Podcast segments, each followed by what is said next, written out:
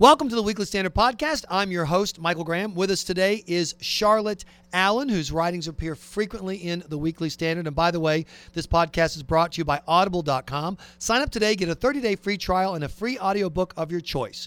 Uh, Charlotte, you have a terrific cover story for Weekly Standard about the White Privilege Conference that you attended. Do I have, do I have that right? Exactly. No, you've got the name right. Yes. That's, that sounds so insane that can't be a real thing. But according to your terrific article, not only is it real, it's growing.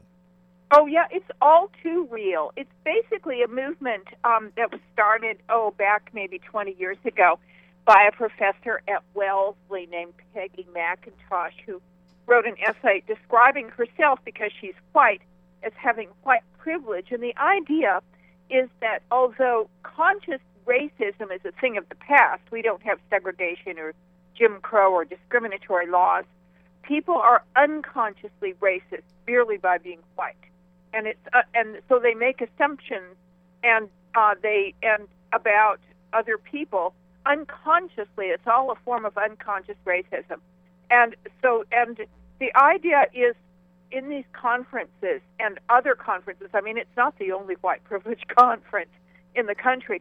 The idea is to kind of raise the consciousness of whites by making them feel guilty and to allow victims, various minority groups, um, to kind of air their grievances. Can you and give us some examples of some extremely popular? Charlotte, Charlotte, can you give us some examples of what things are allegedly signs of white privilege, unknown racism? You, for example, so, quote some of the different ways that this professor says that our skin color privilege enables us. Oh yes, well apparently her theory is that if you look askance at somebody fr- from a minority group for some conduct um, that um, is is out of bounds or strikes you as odd, it's because they belong to the minority group. So she'll say something. I mean, like um, you know, like I've I can talk with my mouth full and not have people put this down to my color. That's one of her white privilege signs of white privilege. Well, this struck me as kind of funny because I did, I've never even noticed. I mean, I noticed that people have bad manners. Right. I've never noticed their skin color. But the idea is that somehow um, you assign negative traits and stereotypes that may or may not exist. Well, see, for example, my mo- I must not I must not be white enough for my mother because my mother did not let me eat with my mouth full, and I was no. ordered not to eat with my mouth full, and I don't think she cared what I looked like, uh, other than the fact that my mouth was full. No, I've never noticed. I never noticed um, bad manners. Uh, I never noticed people's table manners unless they're bad manners, like talking with your mouth full. And I've never, to be honest, I've never noticed a black person in my life talking with his or her mouth full. That's a kind of funny thing, but I have noticed, you know, some of my sisters and brothers when I was a kid. So I mean, this. So it's based on this whole notion, for example, that if a if a if a white walks into a department store and decides to shoplift a bunch of sweaters uh, to stick them under her coat, the Right. security guard will think, "Oh, she's white, so she must be pregnant." But if a black woman does that, then she's assumed to be a shoplifter. So it encourages a kind of paranoia on the part of members of minority groups and a weird sort of breast, sort of self-satisfied breastfeeding on the part of whites, so that they can feel really good because they're feeling so guilty. Who attends these white privilege conferences, and what do they Well- talk about? Well, here's what they talk. I mean, they basically talk about how awful white people are. This the one that I went to. This one, this recent one in Seattle was all, was called "The Color of Money," and basically the theme was that white people have somehow hogged all the nation's wealth, leaving none left over from people of minority groups, and they've done it because they're white. They can get away with it. Of the people who attend the groups tend to be other white privileged professionals. Um, for example, um, college diversity officers, their colleges send them, or they're at church groups. Some of the liberal groups, like the Quakers, um, will send a whole contingent of people. Uh-huh. Um, various social justice groups, and a huge number of professionals, basically white privileged professionals, people who have read, book, who have written books, or they have consulting services, and they go around and do and do um, lead workshops at these conferences. And they also, and it's probably quite a lucrative business, lead diversity workshops on university campuses. I mean, every campus now has to have a diversity officer, or you'll be in trouble with with the federal government. And so you put on these workshops, and so these people, they're basically professionals. They're professional um, gr- grief mongers in a So sense. we have a white privilege industry in the United States, not in the sense that they would mean it, i.e., a bunch of people getting rich from being white, but rather a bunch of people paying their bills by talking about how bad white people are. Exactly. That's exactly Wow. what's going on. I, I could talk about how bad white people are. Is there is there real money in this, Charlotte? Can I can I make a, Well, I a mean, decent there living? obviously is because people are in the business. I mean, there would they wouldn't be there if they if they weren't able to make some money off it. Uh, they it, all of these all the people who most of the people who have put this conference together have consulting businesses, and um, those wouldn't exist. So there's there's a huge market for this stuff.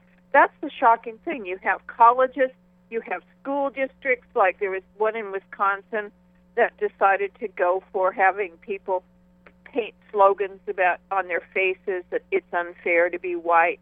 I'm white. Isn't this unfair? Um, there, there are school districts. Corporations will hire these people because they have to do diversity training. Right. So, so they'll hire them. I mean, it's really.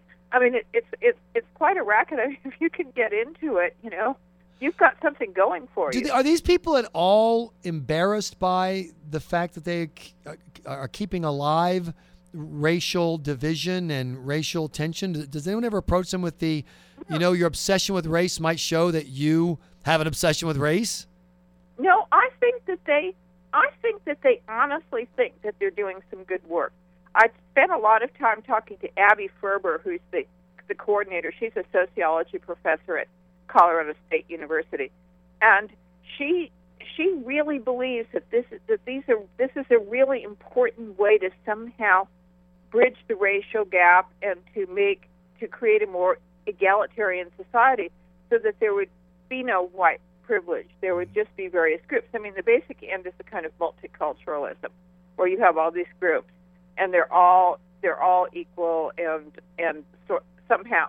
I mean, it's a it's a utopian vision. I mean, she told me herself that there had never been a human society in which that state of affairs existed, but nonetheless, they they they believe that they can bring this about in the future, and that it's really good for people. They see it as a kind of honest dialogue, sort of, sort of the, the kind of thing that Eric Holder, the Attorney General, once asked for. Let's have an honest dialogue about race.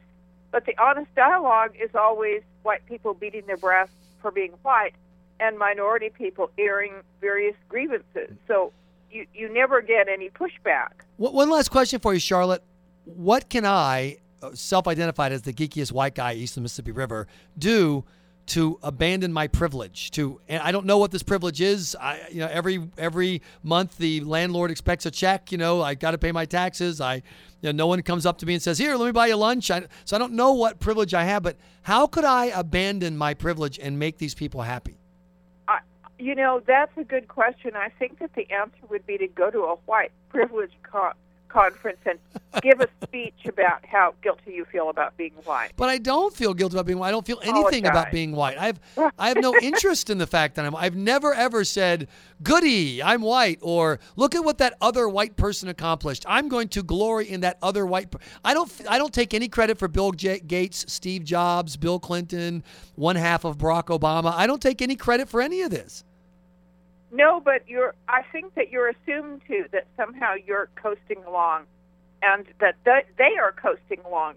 Not, not Obama so much because he has, he has identified himself as black. He's sort of, in some sense, renounced his white heritage. But, um, but, but the others. I mean, they're not doing. The the idea is somehow Bill Gates got ahead because he's white, and somehow Steve Jobs and whoever Warren Buffett that these guys who made a lot of money somehow did it because they got somehow special privileges because they're white. Charlotte Allen, thanks so much for joining us for this Weekly Standard podcast. Be sure to check weeklystandard.com regularly for podcast updates. This podcast brought to you by audible.com. Sign up today, get a 30-day free trial and a free audiobook of your choice. I'm your host, Michael Graham.